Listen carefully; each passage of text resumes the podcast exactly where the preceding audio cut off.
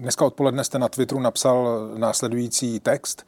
Trh s energiemi měl insider info, změna ceníku a ukončení akvizit smluv ze strany velkých dodavatelů Česu a EONu a tak dále před týdnem nebyla náhoda. Skoro jeden milion spotřebitelů Bohemia Energy naskočí už do nových ceníků a myslím, že i posunutí celé kauzy za volby do poslanecké sněmovny není náhoda.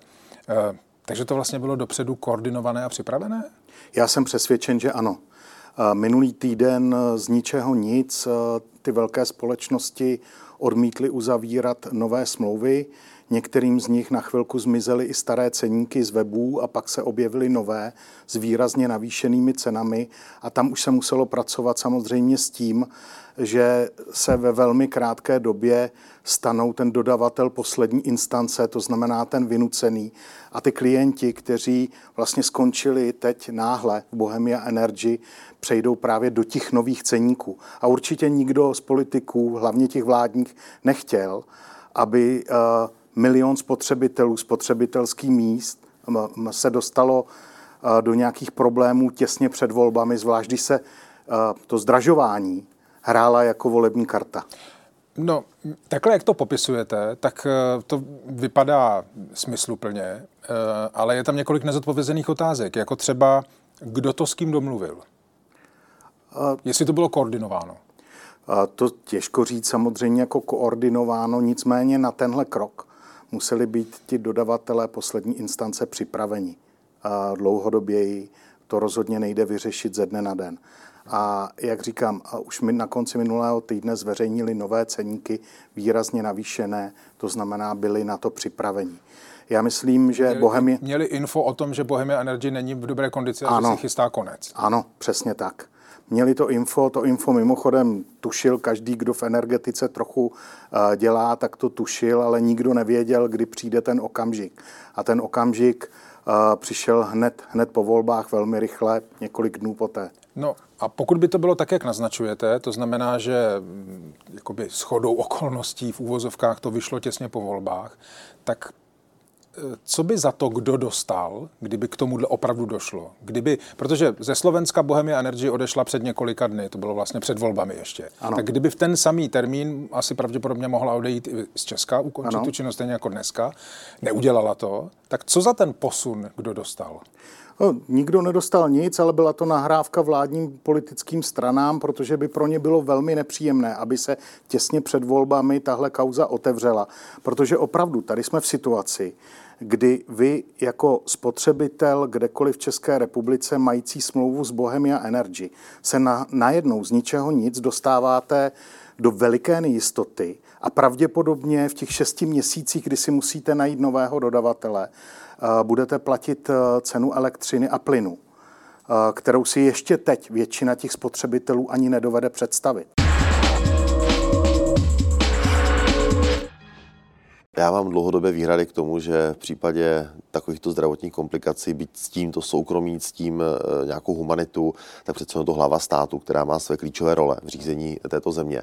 Tak já bych očekával podobné informace, jako jsme měli v případě prezidenta Václava Havla nebo i Václava Klauze. Vzpomeňme, když byl Václav Havel operován v Innsbrucku, tak jsme měli poměrně i my jako občané e, velmi aktuální informace přímo z té nemocnice. Takže já samozřejmě jsem vůči tomuto kritický a považuji to za, řekněme, i zbytečné, že se ty informace nepodávají ve větší šíři a tento tweet beru tak, že prostě eh, ta schůzka je někde předběžně mm-hmm. prodiskutovaná, ví se o ní, měla by se uskutečnit, Pane ale znovu se vracím k tomu, že my fakt teď nutně jako koalice spolu, ani, ani Petr Fiala jako kandidát na premiéra, nutně tu schůzku nepotřebujeme. Tomu, tomu úplně rozumím. To, co mě na tom zajímá, je, jestli tak, jak vy jste mi teď tady vlastně naplánoval věci až do eh, 9. listopadu, tak jestli vlastně o tomhle plánu ví Miloš Zeman. Uh, já to neumím vyhodnotit. Já fakt jsem dneska v situaci ve velmi podobné jako všichni ostatní občané České republiky, že pokud jde o ten samotný stav, zdravotní stav pana prezidenta a o to, jak případně má informace o současné politické situaci, tak já o tom nevím nic jiného, než vy a předpokládám všichni ostatní občané. Já mám informace jen z médií. Mm-hmm. No, o to, o, to, o, o to víc mě teda zajímá vlastně to, jak vidíte prohlášení Andreje Babiše, který teda v neděli byl v Lánech, asi se pravděpodobně s panem prezidentem viděl, těžko říct. A on říká, v neděli, když jsem mluvil s panem prezidentem, tak mluvil o tom, že když nastane ta chvíle, tak mě osloví. Opakovaně to říkal a je na mě, jestli to pověření přijmu nebo nepřijmu.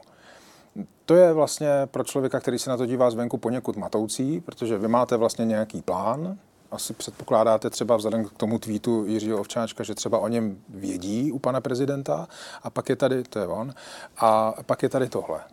Takhle, jako mě velmi překvapilo to, že se dozvíme s odstupem dvou dnů od premiéra, který byl tázán v průběhu neděle, byl tázán ze strany mnoha novinářů, jestli ta schůzka proběhla, jestli se setkali, jestli nějaký výstup té schůzky a pan premiér mlčí neděli, mlčí pondělí a v úterý nám oznámí jako mimoděk, že tam tato informace zazněla a že spolu mluvili a jednali já neumím vyhodnotit, tak nakolik je ta informace pravdivá. Na druhou stranu k tomu si přijdeme to, že dneska Andrej Babiš řekl, že je připraven na to jít do opozice, plnit opoziční roli, že hnutí ano nechce blokovat tu situaci, že chápou to, že tady prostě není vůle k jednání a je tady nějaká jiná většina ve sněmovně.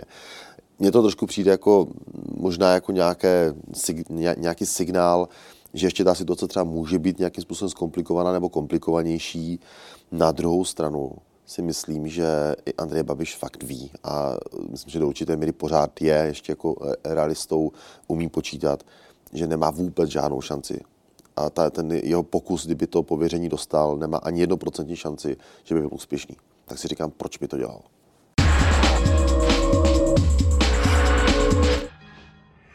chápu správně, že tak úplně nedůvěřujete tomu, když jste z jedné strany, tedy z pražského hladu, ujišťován, že pan prezident je v pořádku.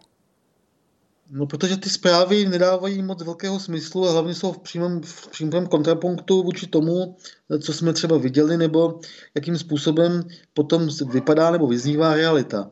Pokud si přečtu na sociálních sítích, že pan prezident jedl knedlíky nebo buchty, nebo co to tam bylo, a přitom vím, že na Áru, já sám jsem na Áru v letošním roce byl po mozkové příhodě, takže vím, jak funguje Áro, jak funguje z hlediska pacienta a vím, že prostě takové věci nejsou možné, které se píší dneska na těch sociálních sítích nebo které uveřejnil tiskový mluvčí. To je prostě hloupost.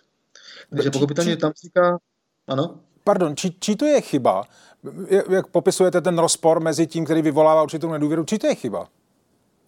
Víte, vy jste říkal, že jsem mám tu zkušenost, tak já bych tu zkušenost možná odcitoval, jak to probíhalo, tak, jak jsem to já zažil. Vždycky záleželo na prezidentovi. Prezident byl ten hlavní, ta primární osoba, která rozhodla, ano, Veřejnost bude informována o tom, že nastupují na nějaký zákrok, bude informována o tom, že jsem podstoupil nějaké vyšetření, bude informována o tom, že mám za sebou úspěšnou operaci toho či onoho. Prezident musel rozhodnout. Potom tiskový odbor připravil několik variant prohlášení ve spolupráci s lékaři, s panem prezidentem, tento musel odsouhlasit a potom kancelář, v jejíž čele stojí kancléř, tu zprávu vydala. Oficiálně, byl to oficiální dokument. Hmm. My kromě prohlášení pana profesora Zavorela z neděle žádným oficiálním dokumentem, kde by s ním něco podobného pravilo, co jsem říkal, nedisponujeme. To si myslím, že čím déle se napíná čas, než by něco takového vzniklo, bylo publikováno, tím je ta nervozita podle mě srozumitelnější a já ji chápu.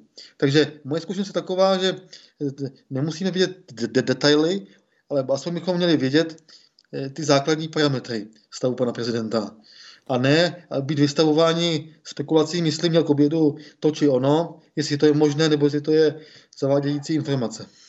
No, eh, pokud je tedy něco v komunikaci prezidenta republiky nebo jeho okolí nejasné nebo matoucí, tak čí je to záležitost? Primárně pana prezidenta, který by měl nechat nějaké dispozice, co má kancelář, která poskytuje servis prezidentovi při výkonu jeho funkce, dělat v takovýchto případech. Za druhé, vedoucí kanceláře prezidenta republiky, který je, který je vlastně e, ředitelem kanceláře a který má za úkol řídit činnost kanceláře, tedy tiskového mluvčího a tiskového odboru a je tím pádem také zodpovědný za to, jaké zprávy tiskový odbor vydává. Ať už písemně nebo na sociálních sítích či v rozhovorech.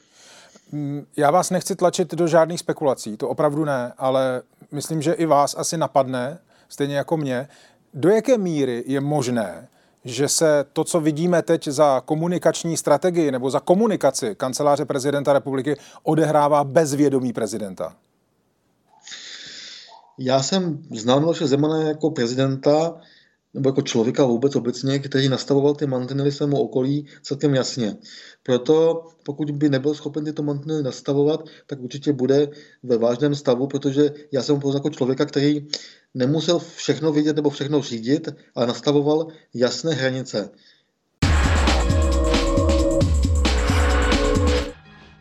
To veslování má výhodu v tom, že se dá dělat poměrně dlouho, dlouhověké, věk, no, dlouhověkově, nebo jak to říct, nevím, to je jedno teď. Jako prostě, prostě dost, do dlouho, dost dlouho. Dost dlouho.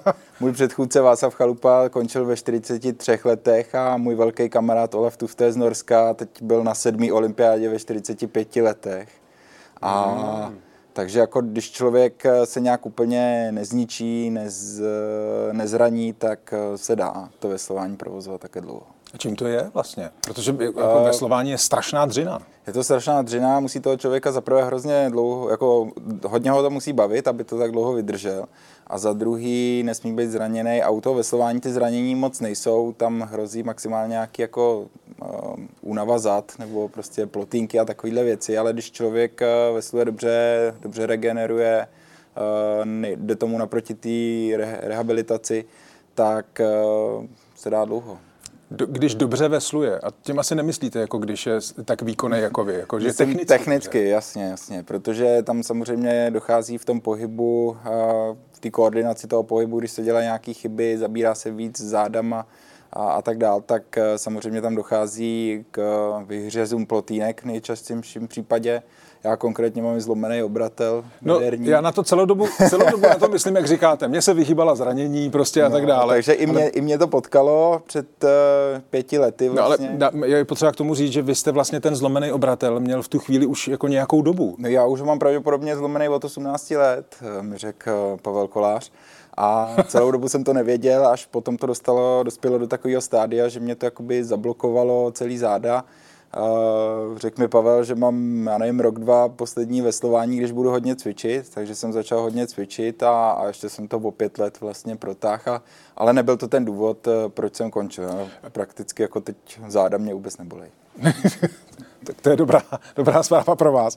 Ale na druhou stranu eh, zlomený obratel, to se, jako, to se neřeší operativně? Není no potřeba ho dávat dohromady? Mě to taky překvapilo, ale ne. Ono vlastně, jak je to tělo toho obratle a ten eh, oblouk, tak Aha. vlastně mám ulomený ten oblouk, který tam už nějak tak je zapouzdřený, samovolně se tam pohybuje. A který to je obratel? A dole v bederní, Aha. pátý, čtvrtý, pardon.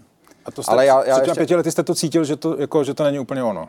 No, to jsem cítil, že to není ono, protože jsem nebyl schopný ani si zavázat kaničky, sednout si do lodi, bylo to před olympiádou v Rio, mm-hmm. ale pak nějakou jako silou vůle jsem to dal, bohužel teda ten výsledek nebyl takový, jaký jsem si představoval, protože celou tu zimní přípravu jsem na tom byl super.